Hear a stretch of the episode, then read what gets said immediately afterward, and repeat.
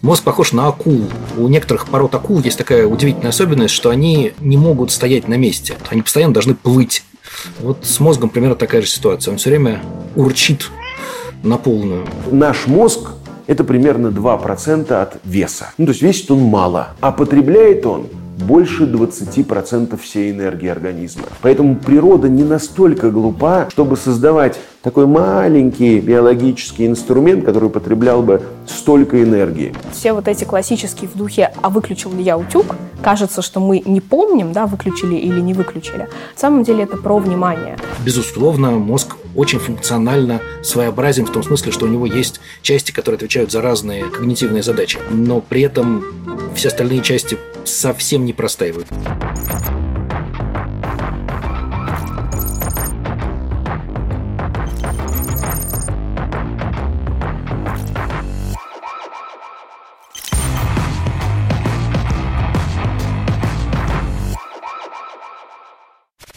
Меня зовут Никита Непряхин, я писатель, автор девяти книг, основатель школы критического мышления. А, меня зовут Полина Кривых, я психофизиолог, приглашенный преподаватель Высшей школы экономики, спикер TEDx, автор книги про улучшение памяти. Меня зовут Владимир Феликсович Спиридонов, я психолог, доктор психологических наук, профессор, и я являюсь заведующим лабораторией когнитивных исследований факультета психологии Института общественных наук Российской академии народного хозяйства и государственной службы при президенте Российской Федерации. Мозг – это такая электрическая машина, которая у меня, и у вас расположена между ушей. А вот психика или сознание, или мышление – штука значительно более тонкая и менее понятная. И вот где она расположена, не очень понятно. Информация в мозге нигде не расположена. В мозге расположены самые разные э, нервные клетки, которые связаны между собой большим количеством связей, которые общаются путем электрических сигналов и химических сигналов и прочее, прочее, прочее, прочее, прочее. Информация лежит не там. И вообще про информацию сказать, что она где-то лежит, это есть некоторая натяжка в русских словах.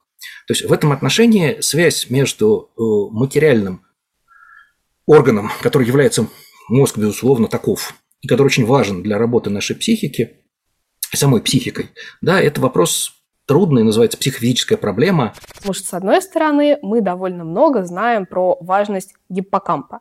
Это такая глубинная структура в мозге, в переводе с греческого «морской конек». И, в принципе, если смотреть на эту структуру, то по форме она похожа на морского конька, ну, если обладать хорошим воображением, конечно. И гиппокамп выступает таким перевалочным пунктом для воспоминаний. Когда воспоминания из кратковременной памяти сохраняются в долговременную, то гиппокамп — это такой условный пограничник, который смотрит документы у каждого воспоминания.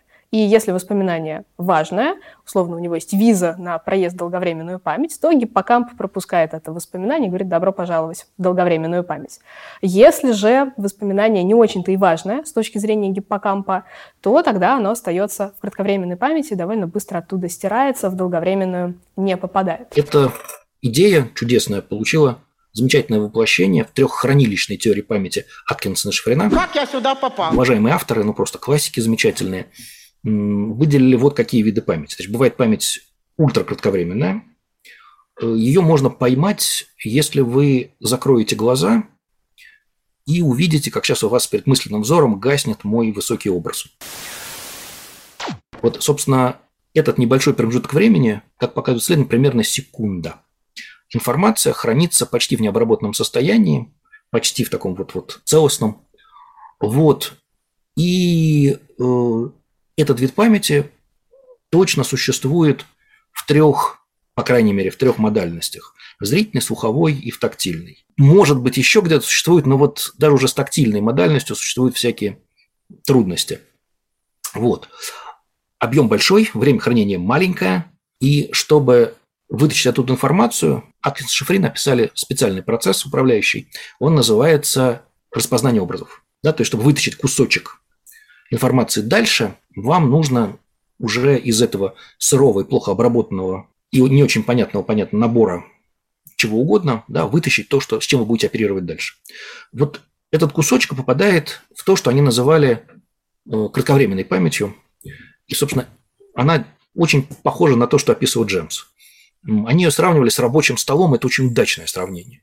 Да, рабочий стол небольшой площади. На нем находится только то, что вам нужно для текущей работы. Вы кладете туда вот все, все, все, все, все, все, все, все, все, что вам требуется. Но этого всего-всего может быть очень немного, потому что оно просто не поместится. И э, все лишнее, то, что вам не нужно в данный момент, вы скидываете со стола, в буквальном смысле, да, оно очень быстро пропадает. То есть вот ограниченный объем, э, небольшое время хранения, очень быстрый доступ, и главное, что это обслуживание вот вашей текущей работы путем некоторого количества определенных повторов, вербальных повторов, информация уходит дальше, в долговременную память. Если же говорить про долговременную память, то воспоминания, которые у нас хранятся, они хранятся вот в мозге где-то. То есть у нас нет какой-то конкретной структуры, чтобы ткнуть в нее пальцем и сказать, а вот здесь лежат все наши воспоминания. Это так не работает. Они каким-то образом распределены и сохранены в разных нейронных сетях, в контактах нейронов, по сути, по всей коре больших полушарий нашего мозга. Долговременная память отличается от всех предшественников еще и тем, что допускает и поддерживает самые разные формы кодирования. Это могут быть всякие разные варианты обобщений, разные варианты цветовых, символьных, звуковых, запаховых, каких там только не бывает этих самых форм кодирования. И э, долговременная память действительно э, укладывает информацию на хранение надолго. И оказалось, что, скажем, у рабочей памяти переменный объем в зависимости от того, насколько вы хорошо владеете э, материалом, который надо запоминать. Но в этом смысле такой лобовой эксперимент, просто приводящий в потрясение психологов, которые понимают, как это устроено. Если вы запоминаете количество слов на родном языке и на иностранном языке, то ваш объем рабочей памяти будет тем больше, тем лучше вы знаете тот или иной язык. Обычно вы лучше знаете родной, поэтому, соответственно, вы запомните больше слов на родном языке. Это очень странный результат для Аткинсона Шеврина, такого вроде не должно быть. Или, соответственно, ровно так же э, оказывается, что значительно сложнее запоминать длинные слова, чем короткие. Вот компьютеру совершенно все равно, как запоминать, что короткие, что длинные. Одно слово, один свод памяти. А вот человеку оказывается, что нет.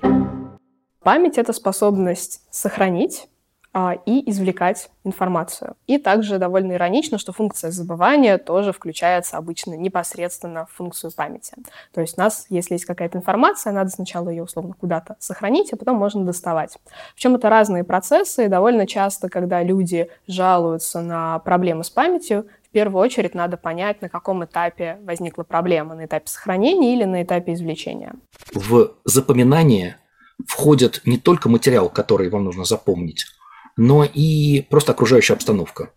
Ну, грубо говоря, э, знаменитейший эксперимент с водолазами. Люди запоминают слова на берегу, водолазы имеется в виду, и воспроизводят на берегу. Запоминают на берегу, воспроизводят под водой. Запоминают под водой, воспроизводят на берегу, и запоминают под водой, воспроизводят под водой. При этом, что на, что на берегу, что под водой, все устроено совершенно одинаково, в том смысле, что они в ластах, в масках, со всем снаряжением, да, вот все, все как надо. Э, и все им диктуется в наушнике, а слова произносят они обратно в микрофон. То есть вот внешний антураж не отличается. Студентов на лекции я прошу угадать, где было лучше, и обычно э, здравый смысл отдыхает, потому что он тут, в общем, ему трудно за что-то зацепиться. Лучшая информация сохраняется в том случае, если у вас запоминание и воспроизведение происходит в одних и тех же условиях. Если на берегу, то на берегу, если под водой, то под водой. Косвенный, но хороший аргумент в пользу того, что обстановка оказывается кусочком запоминания. Ну, ровно такие же эксперименты уже не Беддали, а канадские коллеги делали. Он Крейг это делал. Э, вам перед запоминанием какой-то информации дают какое-нибудь химическое вещество, ну, типа валерьянки. Вот. А потом вы что-то запоминаете. А потом, соответственно, вы воспроизводите, но воспроизводите через некоторое время и разные группы с разным количеством повторно принятой валерьянки. То есть, еще раз, вам дают валерьянку, ну там, какой-то большой группе, а потом, скажем, через сутки мы с вами просим испытуемых воспроизвести эту информацию, но одна подгруппа получает столько же валерьянки, вторая получает в половину меньше, третья в половину больше. Удивительным образом люди, которые получают то же количество валерьянки, вспоминают лучше. собственно, выясняется, что состав крови, ну не крови в данном случае, понятно, практически желудка, а вот тоже оказывается включен в процессы запоминания. Если говорить про время хранения, то ультракратковременная память – это условно память наших с вами органов чувств. Поэтому информация там хранится ну, сотые доли секунды, максимум пару секунд. То есть счет идет вот на доли секунды и на секунды. Дальше, с помощью механизмов внимания, информация из ультракратковременной памяти может перенестись кратковременную. И вот время хранения в кратковременной памяти, наверное, это сейчас самая такая животрепещущая тема именно с научной точки зрения, потому что у нас есть разные модели кратковременной памяти. Отдельно выделяют рабочую память, ведется отдельный теоретический спор, эквивалентно ли понятие кратковременная память и рабочей, или все-таки это какие-то разные типы памяти. Поэтому оценки времени хранения в кратковременной памяти очень разные в разных теориях. То есть где-то счет идет на минуты, где-то начинается от получаса, а кто-то вообще развивает идею, что это может быть ну и пара часов, может быть и тройка. Хотя сейчас все-таки мы склоняемся к идее, что это вот на минуты идет счет. Ну и в долговременной памяти информация хранится всю жизнь, сколько угодно, но если мы вспомним нашу метафору библиотеки, проблема в том, что из долговременной памяти мы не всегда можем достать какие-то книги просто потому, что не знаем, куда мы их поставили. Но хранятся они там, если сохранились, всю жизнь. Однако и долговременную память дальше тоже разумные люди смогли разделить на части. Этих частей, по крайней мере, две, возможно, больше. Одна часть очень понятная, она называется семантическая память. Это память на знания. Ну вот в школе нас пичкают самыми разными, очень важными истинами про историю, скажем, Отечества или про э, какие-нибудь особенности треугольников или про то, что вода – это H2O, поваренная соль – это натрий хлор.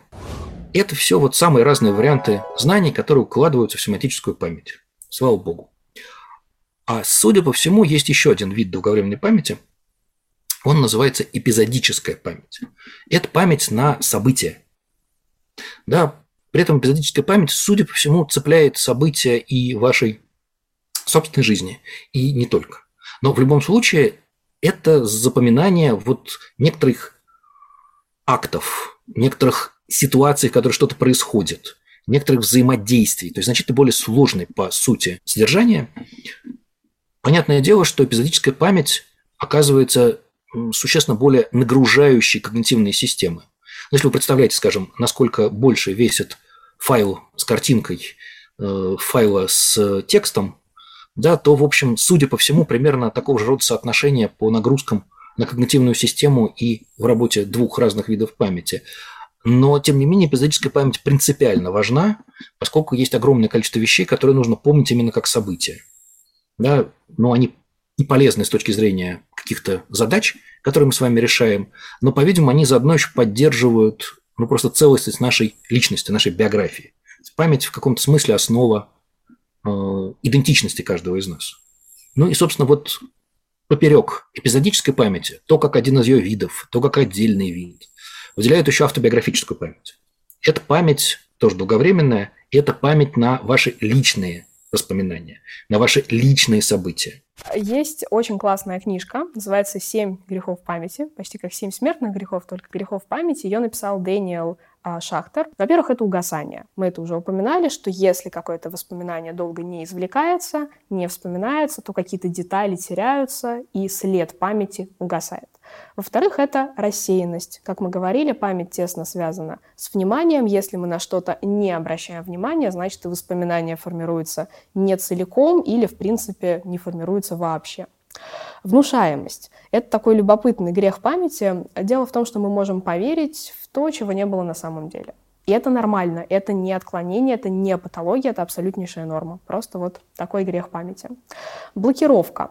А, грех, который похож на феномен верчения на кончике языка. Вот это ощущение, когда знаешь слово, которое хочешь вспомнить, особенно на иностранных языках это проявляется, но вот никак-никак не получается. Это вот тоже один из грехов памяти. Вроде слово знаешь, а вот произнести не можешь. Лошадиная фамилия такая получается.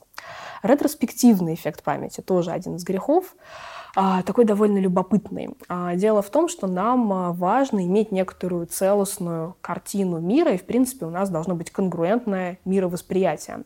Поэтому, если мы относились, например, к человеку одним образом, а потом мы узнали какую-то дополнительную информацию, которая в корне изменила наше отношение к человеку, то в рамках этого греха памяти, в рамках ретроспективного эффекта памяти, мы будем перестраивать свое отношение к человеку корректируя свои воспоминания. Еще один грех – это приписывание. Мы очень часто помним какую-то информацию, но никак не можем вспомнить, откуда же мы ее узнали, где прочитали или, может быть, посмотрели, в каком ролике увидели. То есть мы запоминаем суть, и не тратим ресурсы памяти на то, чтобы запомнить источник. Это такой абсолютно тоже нормальный грех памяти.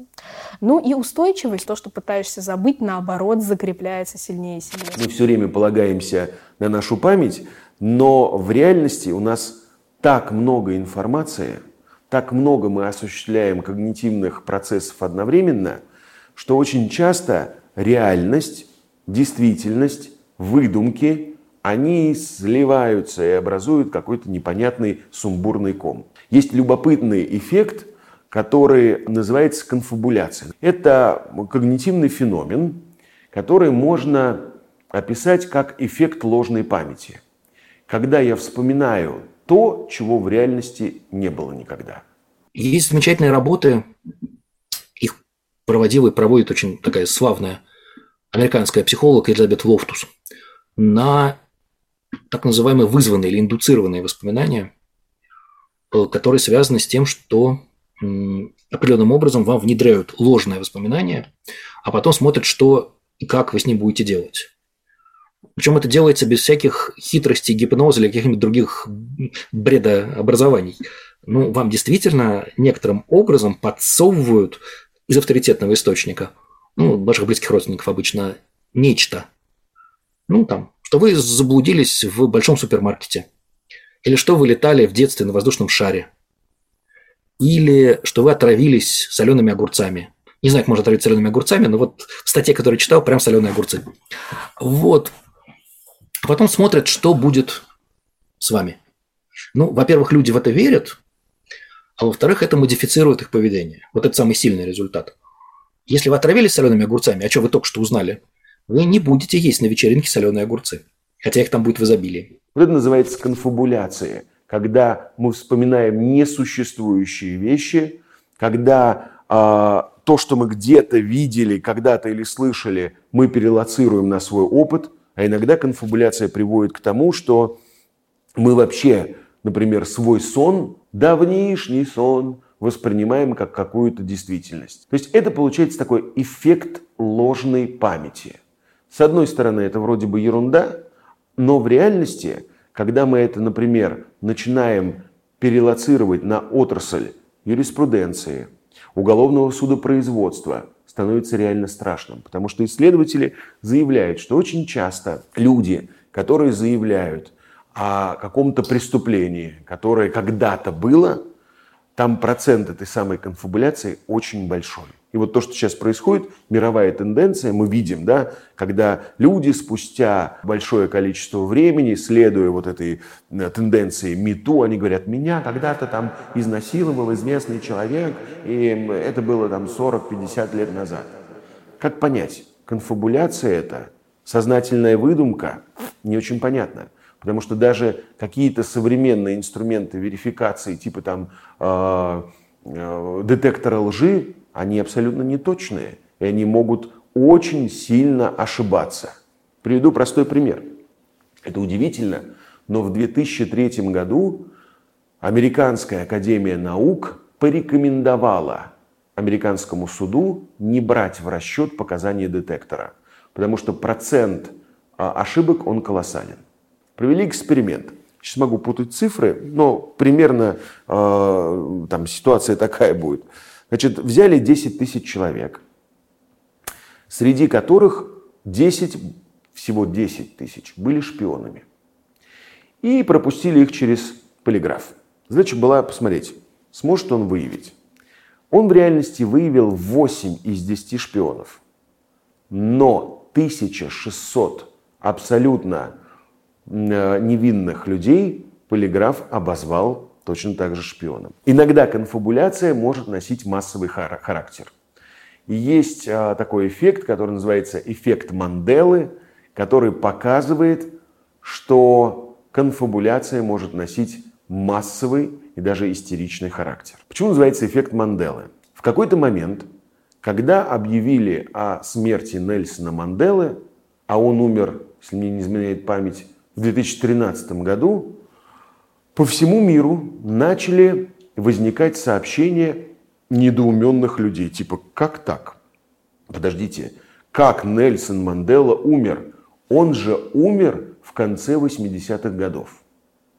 Через какое-то время количество этих сообщений по миру было просто колоссальным. Десятки, сотни тысяч людей через социальные сети писали и уверяли, мы точно помним, Нельсон Мандела умер конец 80-х э, годов. Кто-то говорил даже точные даты. Типа, я помню, это было в 87-м, кто-то говорил, нет, это было раньше, в 84-м.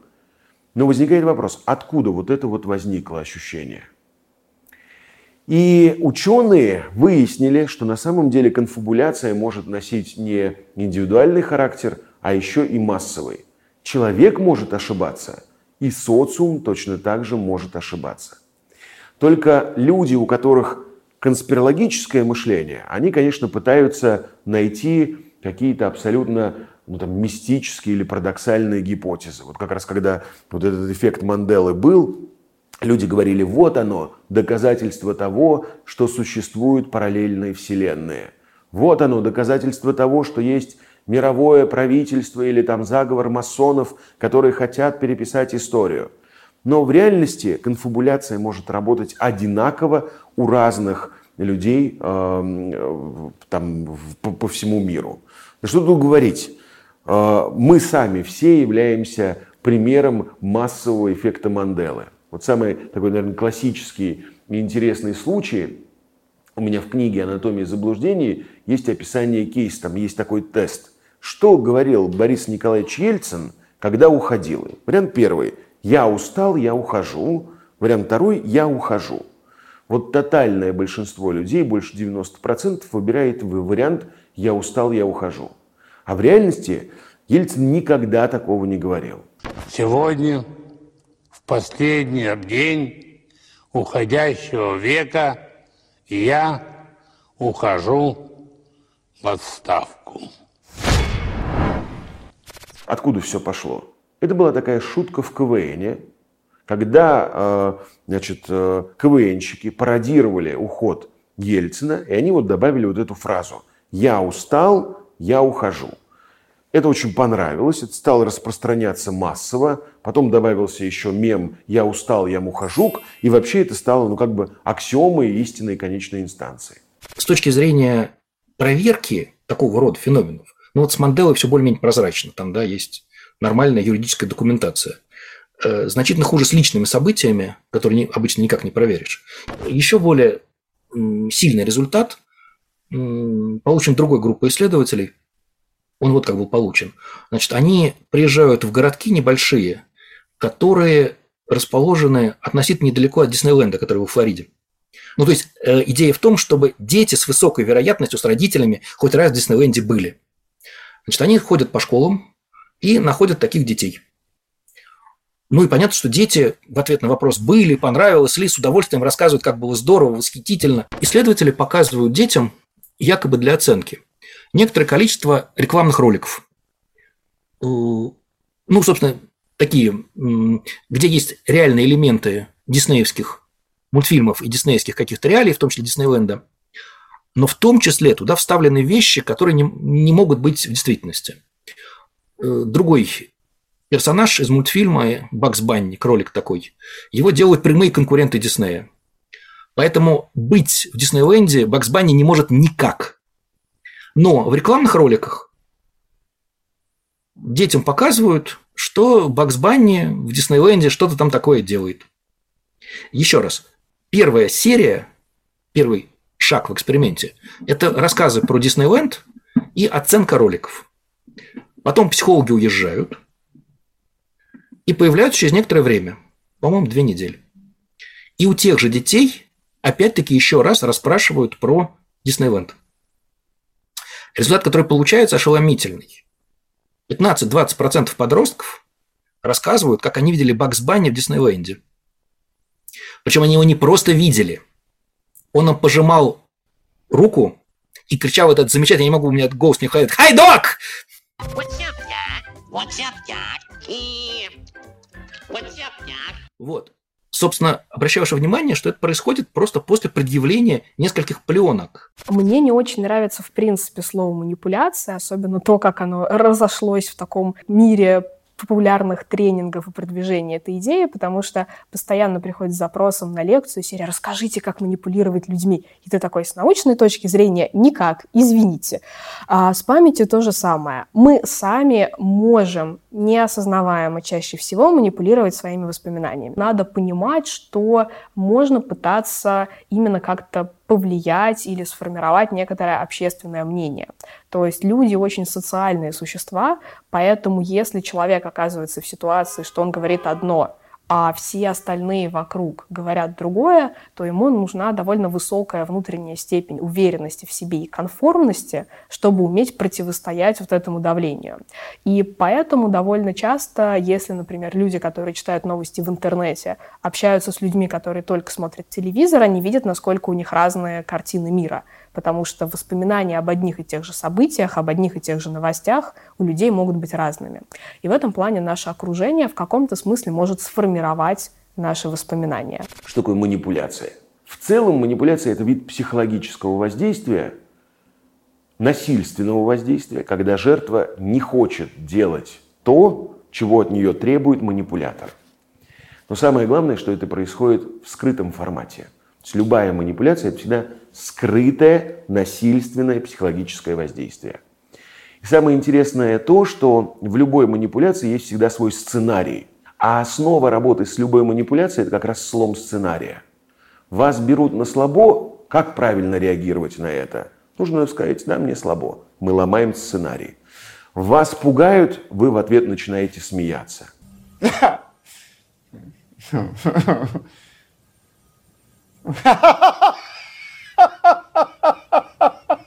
Вам говорят, что вы там украли у меня, а вы берете и говорите, да, украл, и доводите до абсурда. Вот какая основная механика.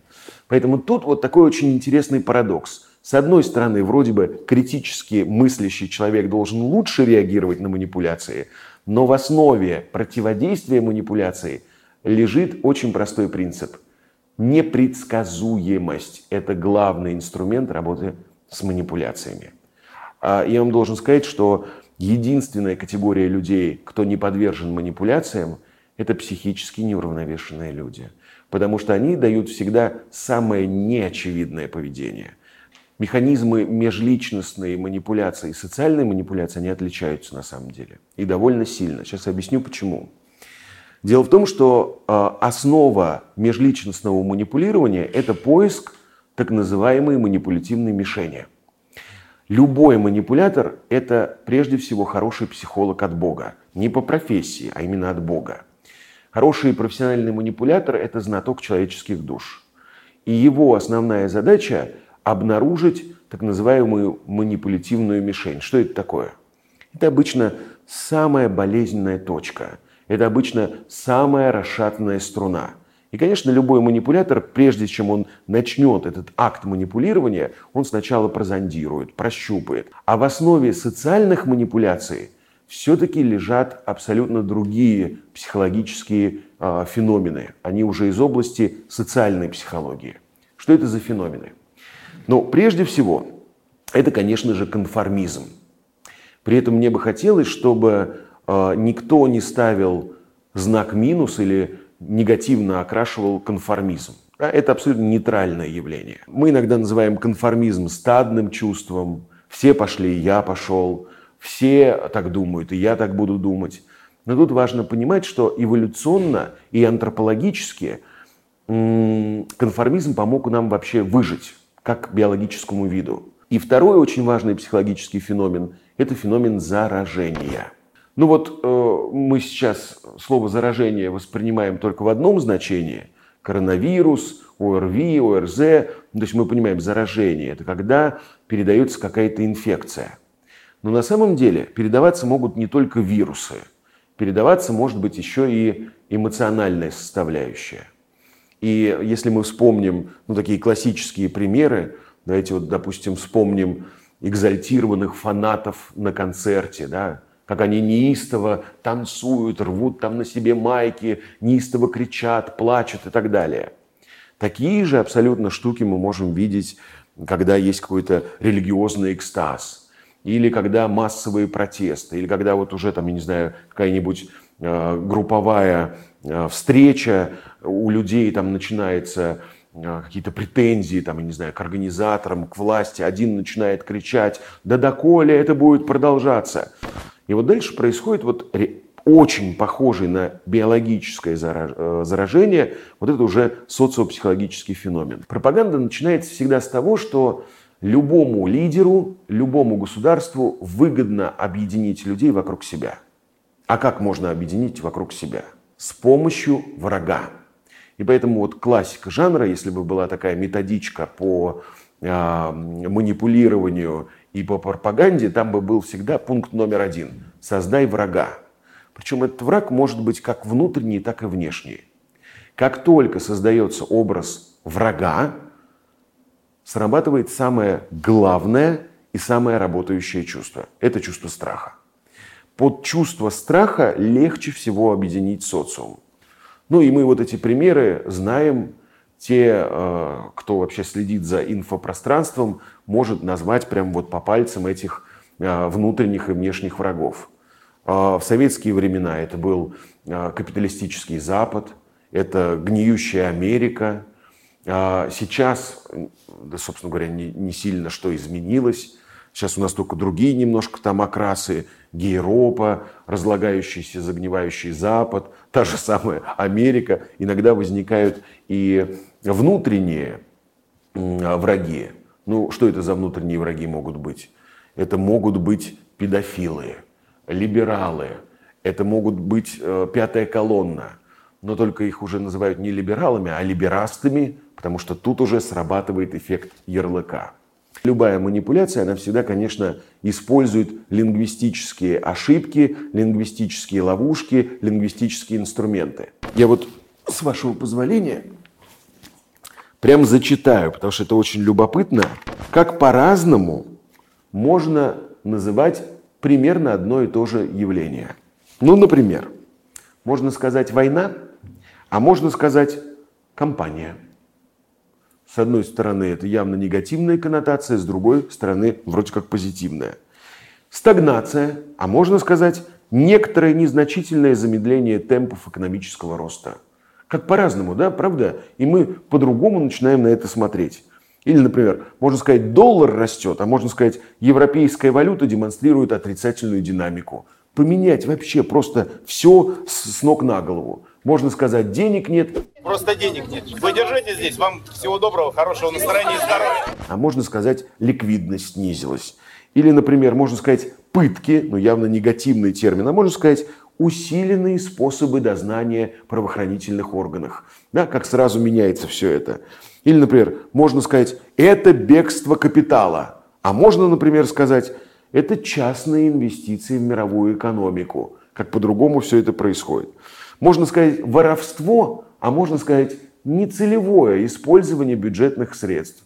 Как забавно, да? Или, например, массовое увольнение, а можно то же самое обозвать, допустим, э, плановая кадровая оптимизация. Подобные стигмы, они, конечно, меняют восприятие людей, а когда все это еще в эмоциональном контексте, когда не дают рационально думать, когда вот эти страшные эмоциональные картинки подключают массовую панику, вот это заражение, конечно, это будет работать. Мне на самом деле кажется, что то, какими словами рассказывают, важно с точки зрения восприятия ситуации, но не так важно с точки зрения запоминания. Вот почему. А, есть очень любопытный эксперимент, когда человеку показывают список слов, и, например, все эти слова как-то относятся ко сну. Там это кровать, подушка, будильник. Но самого слова «сон» там нет. И потом, когда человеку показывают другой список слов и просят сказать, а вот это слово было в том изначальном списке, который ты запоминал, довольно большое количество людей говорят, что да, конечно, слово «сон» там было – Хотя на самом деле его не было, и просто все остальные слова в списке были ассоциативно с сном связаны. А в этом плане выбор конкретных слов а, в подаче какого-то материала может потенциально привести к тому, что у человека закрепляется какая-то крепкая ассоциация. И это можно сделать. Вопрос в том, а, с какой целью это совершается и дальше нужно уже понимать, что это сработает только если человек находится только в инфополе очень конкретного источника. Но мы сейчас, к счастью, живем в эпоху, когда у нас есть разные СМИ, разные телеграм-каналы те же самые, и мы видим информацию из разных источников, поэтому а, нашим, нашей памятью в этом плане сложнее как-то вот управлять. Есть еще, например, такой любопытный эффект, который тоже показывает, насколько наша память несовершенна. Его очень часто называют дремлющий эффект. И заключается он вот в чем. Ну вот представьте, мне говорят какую-то вещь, или я вижу какие-то события, которые в корне не соотносятся с моей картиной мира. То есть они противоречат моим догмам, ценностям, нормам, установкам. Вот я первоначально воспринимаю это категорически и говорю, ой, нет, это, это плохо, это неправильно, я с этим не согласен, и вообще это не мое. Ну, то есть идет такое, такая негативная коннотация. Что происходит дальше? Чем дольше эта информация находится в моей памяти, тем больше шансов, что вот эта негативная коннотация будет окрашена либо в нейтральную, либо в позитивную. Как это объяснить? Версий на самом деле очень много. Но основная, самая популярная версия заключается в том, что у меня как бы проходит время критической оценки, я уже забываю подробности, я уже забываю факты дезинформации, какие-то неточности в аргументации, какие-то несоответствия. И мой мозг работает таким образом. Ну, раз эта мысль у меня есть в голове, ну, значит, она, наверное, правильная. Не может же моя голова хранить какую-то чушь? Может. И вот этот вот дремлющий эффект, он тоже очень сильно используется и в теории пропаганды, и в том числе для изменения каких-то массовых примеров восприятия той или иной объективной реальности. Но поскольку память устроена сложно, то разные ошибки памяти, вообще говоря, связаны с разными э, ее блоками. И, собственно, рецепты должны быть помощи, связаны, опять-таки, с разными какими-то действиями. С точки зрения того, что слово вертится на кончике языка, это, конечно, связано с тем, что слово у нас укладывается на хранение совсем не так, как слово в словаре находится. Где находится на своем месте, а дальше есть определение. Слово имеет и звучание, и связь с другими словами, и рифмовку с другими словами, и какой-нибудь иногда образ, который к нему привязан. И слово лежит в памяти, будучи привязано к очень разным, ну давайте скажем, слово семантическим сетям. И поэтому, когда все хорошо, вы вспоминаете про слово сразу много информации. Разной. А вот возможна ситуация, когда одна из семантических сетей, ну, скажем, звучание слова, вам недоступна. Да, и вот тут вот слово начинает крутиться на языке, вы про слово очень много можете сказать. Вы знаете, с какой буквы оно начинается, с чем оно рифмуется, часто что оно значит. Но вот произнести слово не можете. Такого рода ситуации нарастают с возрастом, к сожалению, это один из таких вариантов старения памяти. И э, боюсь, что хороших рецептов таких вот против возраста, вообще говоря, нету. Но если вы с памятью своей что-то делаете, ну, скажем, вы ее активно используете для чтения сложной литературы или для э, разгадывания кроссвордов или для э, ведения каких-нибудь разговоров сложных, интересных, понятное дело – да, то вот в этих случаях э, вы себе немножко помогаете. Второе, что немножко помогает, это помочь вашему мозгу отдохнуть. Вот лучший вариант того, чтобы слова всплывали почаще, это выспаться. Вот в буквальном смысле, вот не метафорически. Просто положенные вам 8 часов в темном месте поспать. Или еще один вариант погулять по такой слегка пересеченной местности, лесистой, по холмам походить. тоже замечательно помогает работе мозга. То есть в этом отношении каких-то кардинальных рецептов я не знаю. Возможно, они есть, я их просто не знаю.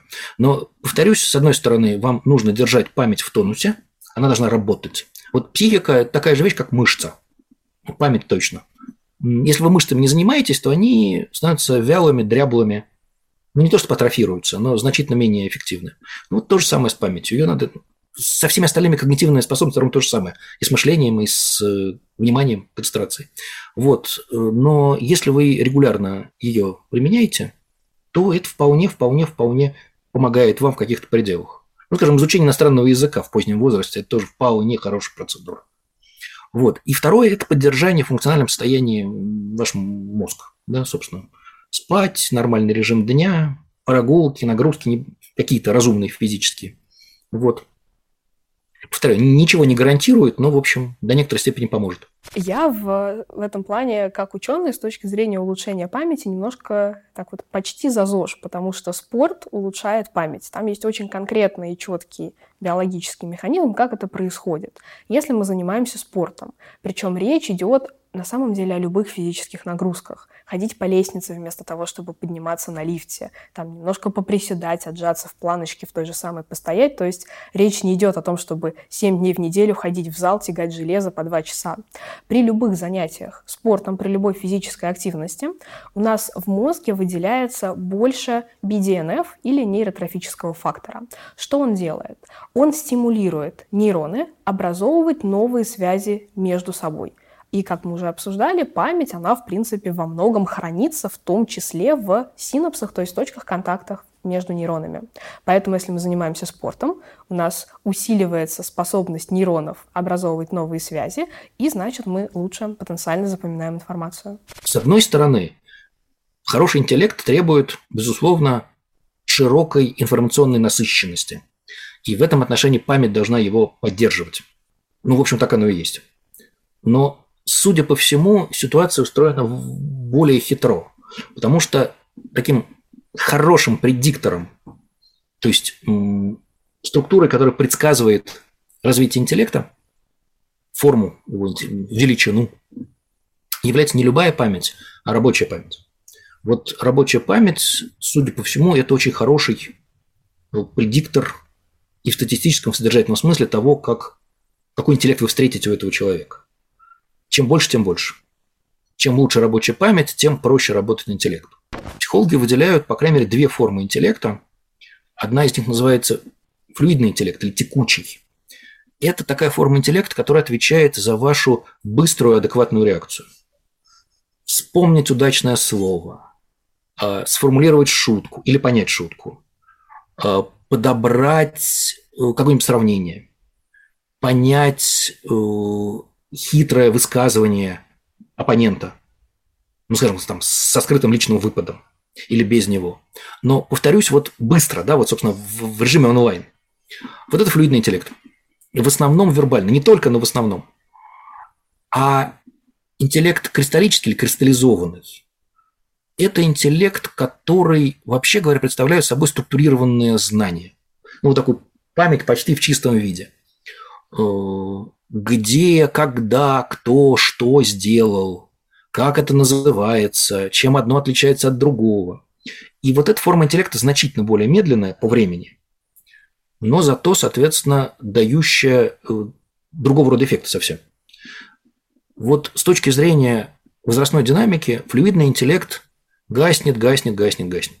То есть по разным данным, ну, в общем, его пик до 30 какие-то данные про 20, какие-то про там 28-29, но до 30 а дальше он потихонечку гаснет. А вот кристаллизованный интеллект, ну вот даже на уровне 55-60 вполне хорош. То есть в том смысле, что он где-то стабилизируется после 40, и на этом стабильном уровне может существовать очень и очень долго. А если говорить про возрастные изменения памяти, то в норме довольно часто происходит интересный перевертыш, то есть человек, которому много лет, он а, помнит более отчетливо и ярко какие-то события, которые происходили с ним в юности. А то, что происходило недавно, кажется ему, наоборот, каким-то более далеким, он помнит это с меньшими подробностями. Именно поэтому бабушки и дедушки так любят вспоминать, условно, молодые годы, в том числе потому, что они помнят их отчетливо, то есть они всплывают у них в памяти более ярко. Дальше, если говорить про какие-то возрастные изменения памяти, мне кажется, здесь важным зайти с позиции теории когнитивного резерва или гипотезы когнитивного резерва. Смысл в следующем. По мере того, как мы усваиваем какую-то новую информацию, мы что-то новое узнаем, что-то выучиваем, у нас образуются новые связи между нейронами, и мы их накапливаем. И вот это и есть наш когнитивный резерв. И чем больше мы его накопили, тем дольше он держит нас на плаву.